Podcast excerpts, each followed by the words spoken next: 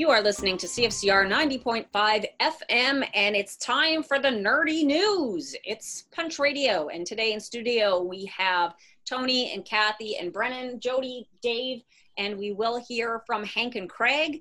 We got a lot on the plate today. We're going to start with Ahsoka from the Star Wars universe. She's kind of a new character for some people, recently brought to light from Mandalorian, etc.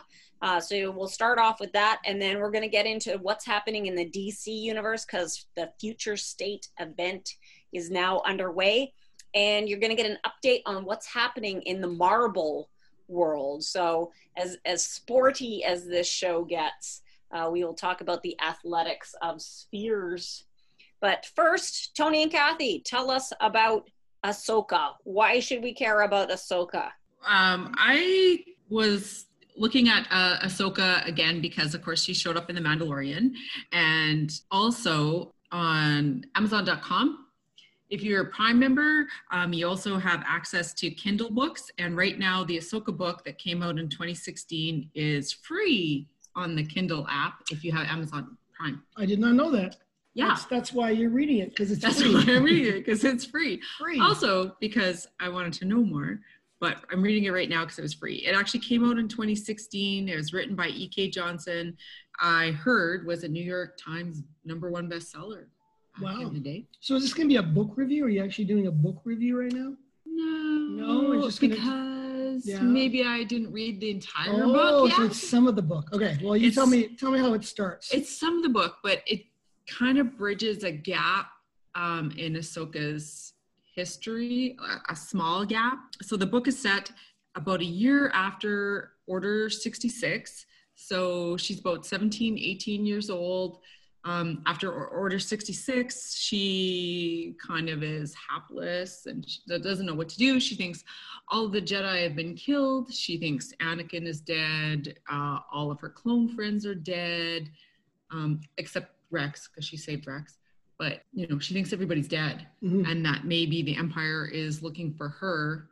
So she's hiding out. She's calling herself Ashla. She's living as a mechanic on a couple of different worlds. She's on Rata, a planet. So basically then you're looking at, she at this point is just right after Order 66. So it's during or right after the attack, or the Clone Wars, the third one. I don't know the Star Wars very well, but you don't know the Star Wars really well. But the third movie. No. So then the book itself is kind of nothing has been. Is it in continuity then? What's happening with the book? Or I imagine so, right? Yes, part of the book kind of overlaps a little bit with Rebels, in a way. So the books, like I said, it starts kind of at the end of Order 66, and then it goes towards the end where she gets recruited by Bail Organa to join the Resistance. Oh, cool. And we kind of see her at that point in Rebels when she's Fulcrum.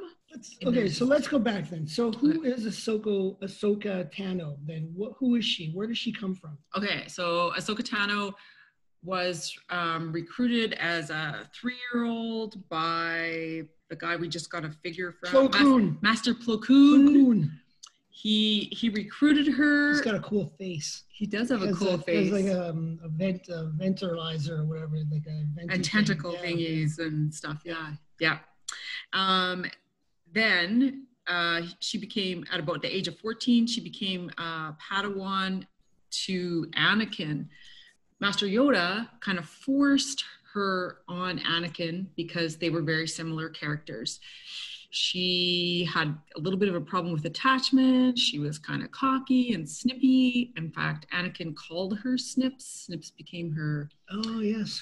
Her nickname. This is on the Clone Wars, right? This is the Clone Wars. Yeah.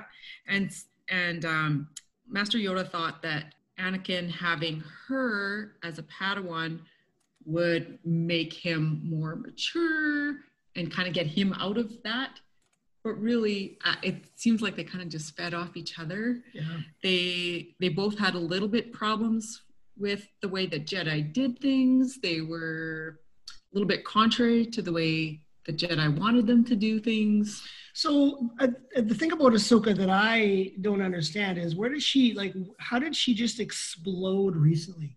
Like, we went from Ahsoka in Clone Wars, people liked her, and then even in Rebels, you know, she was kind of in Rebels and she was interesting, but she really exploded with Mandalorian, I think.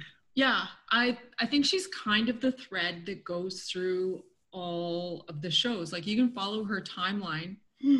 The only place she doesn't actually show up is in the original three movies. Yes. Like the original three, but she's you can track her arc through the prequels, and then towards the end, she even shows up in the as a Force ghost to Rey in the Rise of Skywalker. In the Rise of Skywalker. So yes. So I have something to say about that laugh. Go ahead. You want to say it now? Yeah, go ahead. Okay. So Ahsoka in, was it the Rebels? Yeah, at the end of the Rebels. Oh, wait, I gotta back up. Okay, back up. I gotta back up. Because there's a thing that happens in Clone Wars. So Ahsoka actually died in Clone Wars on a planet called Mortis, where there were three strong Force beings, a dad, a son, and a daughter. And they kind of represented the balance of the Force. So that the son was evil. He was kind of Sith-like.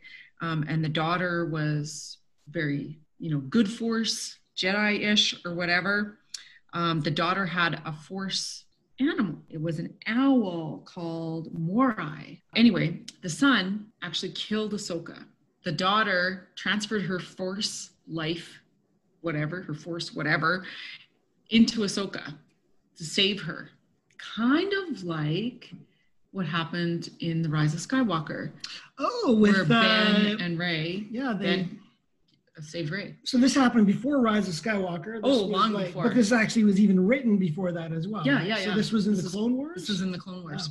Yeah. So she died. She was revived by a lady who had an Force animal named Morai, a little owl. So I tell that story because Morai is part of the next story. So in Rebels, at the end of Rebels... Make it happen. Go. Okay. Make it work. Go for it. At the end of Rebels, yes, there's a bit of a time warpy thing. Do you remember that at the end of Rebels? Yes. They go into a cavern and everyone can move through time. Yeah. So Ahsoka's fighting Darth Vader, and she just found out that actually Anakin was Darth Vader. Before that, she thought that Anakin had died. Yes. And she didn't know that Darth Vader was actually Anakin until around that episode-ish or whatever.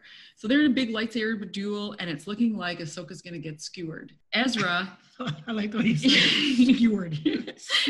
Skewered by the lightsaber. Skewered by the laser sword. Laser sword skewering. Yeah. So Ezra's in the in-between space. I don't know what else to call it. Ezra's the chachi kid, right? He's like one of the last remaining Jedi. Chachi kid. Go on. Okay. So very much like Anakin and Ahsoka in that he's kind of snotty to start with and contrary and blah blah blah. Anyway, and he matures towards the end of the show. But he gets into this between here and there space where he has access to time travel and stuff. So Morai, the owl, shows up in this in-between space. I do remember this, yes. And Morai guides him to where Ahsoka's going to get skewered, and he reaches through and grabs her from time and space into that in-between time and saves her into this in-between time. So now back up to the time where I was telling you about... Yeah, you got like a minute to finish this up. You got to finish this up. It's the longest story ever. Finish up in a minute. Go. In The Rise of Skywalker. Yes. When she's saying to Rey, yes, blah, blah, blah, blah, blah, as the Force goes, maybe she's not dead. Oh, she might be in the between time. In that between thing, because she actually went back to that after to learn some things. Yeah, I don't like this whole thing where people jump in time and stuff like that, because that just leaves it open for too many things to happen. Like, to retcon everything? So where's Ahsoka from and this Mandalorian? Anyway, before we go, I just want to say two things. She kind of kicks butt.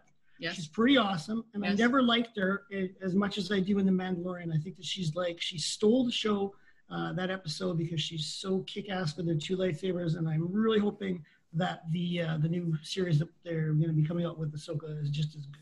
I think so too. I hope she goes to find Ezra and Grand Admiral Thrawn. I think she was right not to train Grogu, and I think Luke was wrong.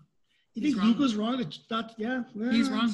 Everyone has an opinion. Thanks, Kathy, for that awesome Ahsoka's wrong. Ahsoka story of all the things that happened there. Thank you. All right. Well, I learned a thing or two, and I'm going to learn a thing or two more because Brennan is going to educate us a little bit on the new DC event that's happening. Future State, take it away. Okay, so before I even begin, I just want to state that I wasn't planning on sort of getting caught up in the whole Future State experience. I've been a DC fan for a long time, and ever since Crisis on Infinite Earths back in the 80s, every time they have some big crossover or some new thing, I'm just like, whatever. You've been there, done that. I don't need to read it again. So I wasn't really looking forward to this at all, except for when I saw the cover of Justice League. I thought it looked really cool. I liked the makeup of the team, especially since they had Joe Mullane from the Far Sector Green Lantern on the team. So I'm like, okay, I'll get Justice League. I'll try that out. And then when I got to the store, I kind of picked up Green Lantern and thought, yeah, that looks pretty cool. I'll check that out. And then I heard people saying Dark Detective was supposed to be good. I'm like, well, I should get that one. And if I'm getting that one, then I should also get the next Batman to compare them. So those are the four titles I'll be talking about that just came out this week. So the idea of Future State is it's DC after the whole death metal, everything's changed, the universe is going to, we have the multiverse, it's all colliding, things are happening. If you haven't read it yet, Wonder Woman saves the day. Spoiler, but you should have it by now. So now they're kind of playing with this future timeline where we have different characters that are kind of from different universes getting to be together and kind of play together and things. So the first issue I figured out, I picked up was Justice League. And also I should, we have this group called the Magistrate, which is like this private security company that is in Gotham when it gets to the Batman one in particular, who is this private security force, and it's like a New World Order kind of thing, and people are fighting against it. So, but first, let's talk about Justice League. So in this one, the first thing I liked right off the bat is that for once, we actually have a team that is equal in members. So we have Superman, Batman, and the Flash, and then we have Wonder Woman, Green Lantern, and Aquawoman. So for once, we don't have the Wonder Woman syndrome, where it's the one female character with five guys standing around. It's actually half and half, which is nice. It's a good change for once. What I really like when you read the description of the characters at the beginning, so like Superman, for example, is the son of Superman and Lois Lane. Aquawoman is the daughter of Aquaman and Mera. But the Flash, when they refer to the Flash, they use the pronoun they. So I'm not sure if it's happened before in a DC comic, but it's the first time I've come across someone being referred to as not he or she, but they. And throughout the comic, even the other characters refer to the Flash as they throughout the comic. So I thought that was a nice move forward. The artwork is great. It looks beautiful. The story is really interesting. The Legion of Doom has a big plan. Of course, things might not work out as what they seem. In the backstory, a lot of these comics have two stories. So this one has a Justice League Dark story in the back, where we discover what's happening to all the magicians and sorcerers and wizards and things. Merlin has taken over, and he's laying waste to everyone. And Zatanna and Detective Chimp are trying to figure out what is going on. So that's in Justice League. In Future State, Green Lantern, we again have three different stories. The first one follows John Stewart, and he's on a planet with some other Green Lanterns, and they're trying to rescue this race of beings who are being attacked. What we find out right from the beginning, that they no longer have their power rings. Something has happened to the main lantern, and they don't have their power source. So every story shows us what's happening to the Green Lanterns without their power source. The John Stewart story is not bad. Some of the artwork, I found the perspectives kind of weird. It was okay, didn't really grab me. The second story in the Green Lantern one is a Jessica Cruz story, where she's alone on a ship. A bunch of Green Lanterns are supposed to meet there, and she was the only one who showed up. She's by herself for a year, and then three of Sinestro's henchmen shown up. So for some reason, Sinestro is now the leader of the galaxy, and the Yellow Lantern still works. But for some reason, the Green Lantern power is gone, and we don't know why yet. So she has to fight off these three lanterns by herself without her power. The backstory is a Guy Gardner story. I was never a Guy Gardner fan. He is on a planet. He tries to stop this battle. And in the middle of trying to stop it, his ring goes dead. So in every story, we see the effects of the green powers, the Green Lantern suddenly no longer having power, and what he does to help this planet while he's stuck there for 25 years. The Dark Detective is Batman meets Blade Runner. And now, spoiler, but it's on the second page, so it's not that much of a spoiler. Bruce Wayne is dead. Batman has been declared dead. But of course, we see Bruce Wayne looking at his own grave. The future is very Blade Runner-esque, the way it kind of looks. And the Magistrate has taken care of all the crime and things in Gotham. But again, it's very New World Order-ish. They're rounding up all the masks, trying to capture all the heroes. The backstory is a Grifter story. I've never read the Grifter, but man, it is such a good story. Out of all of them, it was probably my favorite one, and partly because it's smaller. The Grifter is hired by Luke Fox to basically get him out of Gotham, to get him out of the city. And it's kind of cross of a superhero story meets crime story. It's a smaller plot, but I love the way the Grifter was written. It's really funny. And it was, yeah, a nice kind of crime comic meets superhero comic.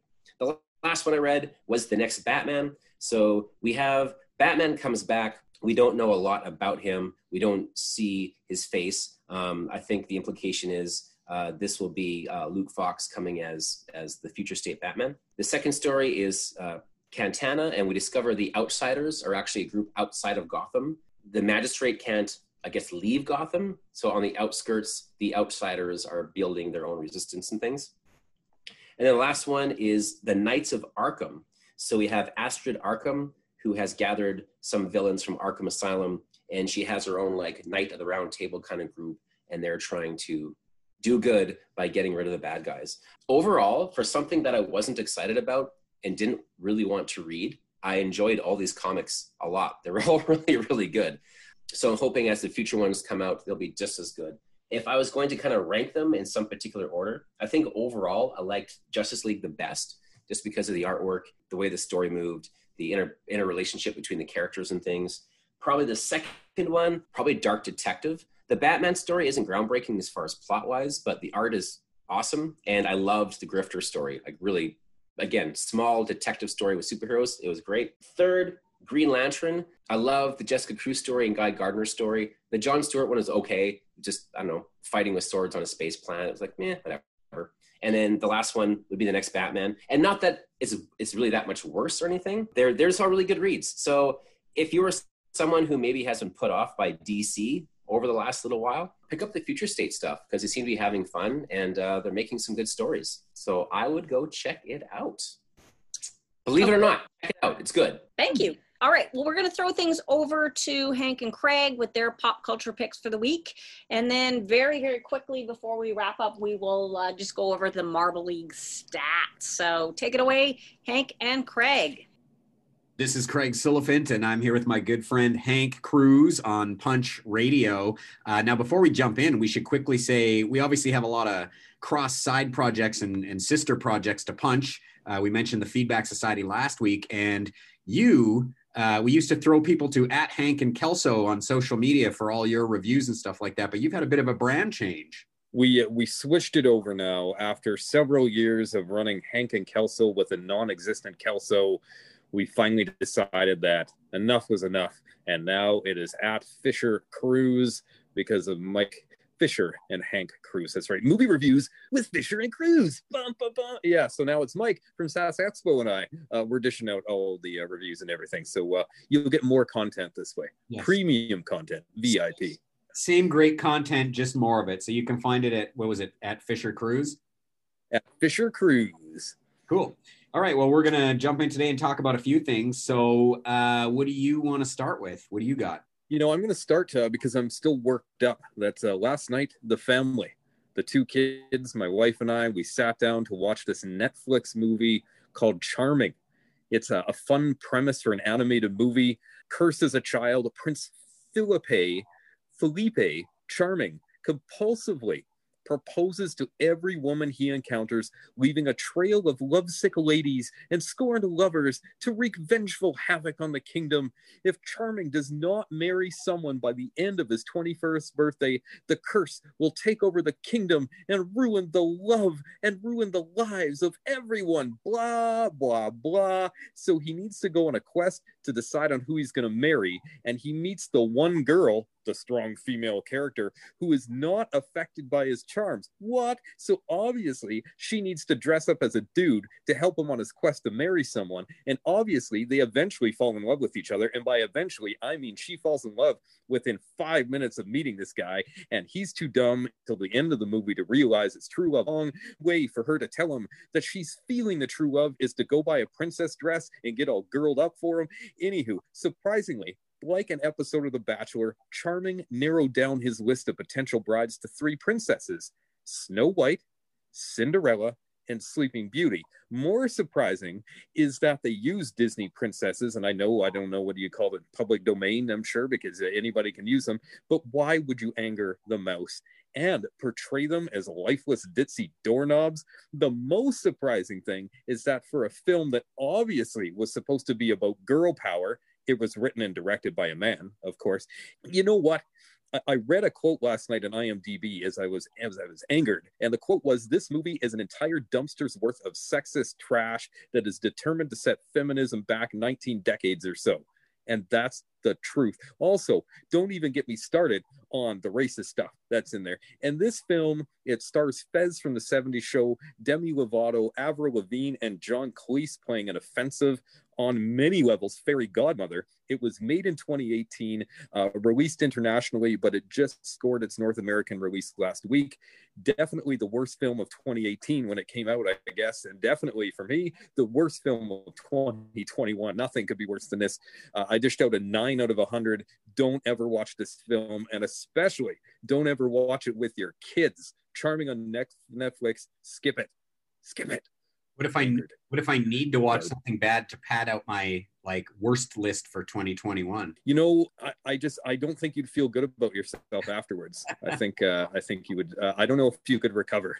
Well, that's fair. I mean, I do a lot of things where I don't feel good about. Well, how about tell us something? You must have something good to tell people to watch, right? You must have something. I do. Well, I have something anyway that the jury's not quite out on yet, but it was definitely, what I saw was good. And I know you watched it too, so I'll get your thoughts after. But Disney Plus released the first Marvel content in like a year or so with WandaVision, the story of Wanda the Scarlet Witch, and Vision, who, if memory serves, actually, well, maybe a little bit of a spoiler here, but not really because the movies are over a year old. But Vision dies at the end of the movie run. And of course, now he is in this. And the premise is basically that like Wanda and Vision are living in the suburbs in like a 1950s television sitcom, much like I Love Lucy, or more closely probably to like Bewitched or something like that. And they're basically going through like the, you know, the sort of goofy sitcom plot that you'd go through, you know, the boss is coming over for dinner after work and she misunderstands, you know, what he's saying and that kind of thing. Now there's obviously something else going on without giving anything away. We get little glimpses of the fact that like, you know, she's obviously in this different reality for a reason. We don't know why, we don't know how, we don't know if she's created it or if she's being held a prisoner there. So there's been 2 episodes drop, and what I would say is like they were really good. I really like the different direction that that they're taking. Too many times in these comic book movies, we have to just stick to the like things that the masses know. Like, yeah, Spider-Man, you know, he's got the powers of a spider and he's going to fight the Green Goblin. There's never, I shouldn't say never, because Into the Spider-Verse was also a good diversion from this, but they're rare.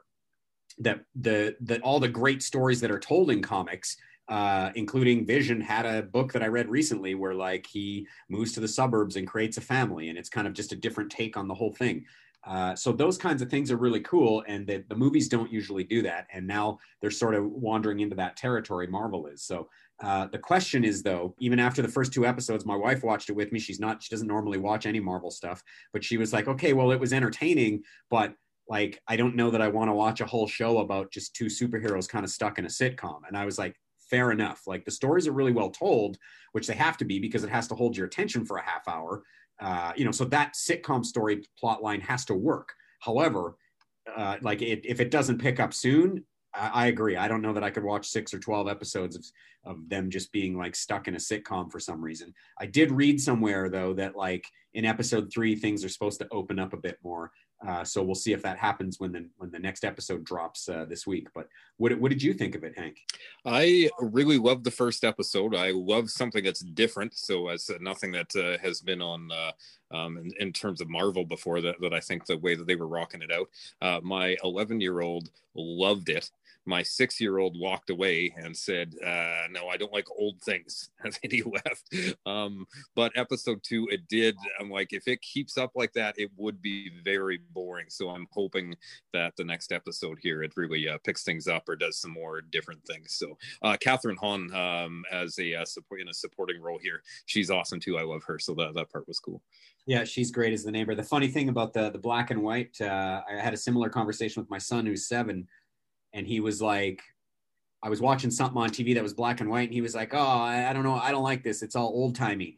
And I was like kind of explaining to him why they had like black and white back then. And sometimes it looks beautiful. And then we were watching a movie called The Gunfighter on Sunday that I had just got the Criterion disc for. And it's Gregory Peck, 1950, black and white.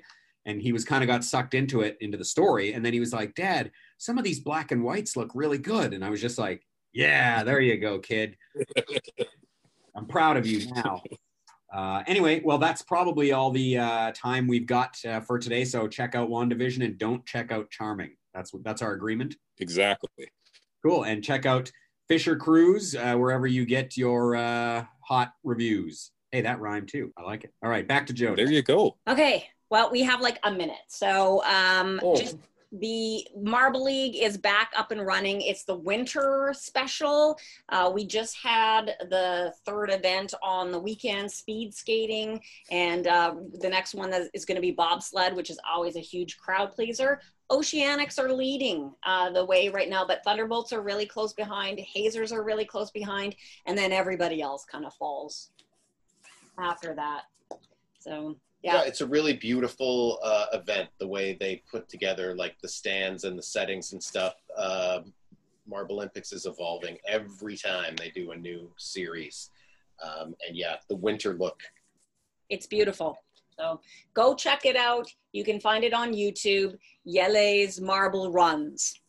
And that wraps up another episode of Punch Radio. So tune in next week. We are going to talk about more pop culture fun. And I will definitely clue you in on a new book that I've been reading called Ghost Rider, which is really, really great. Ghost Writer, not Ghost Rider.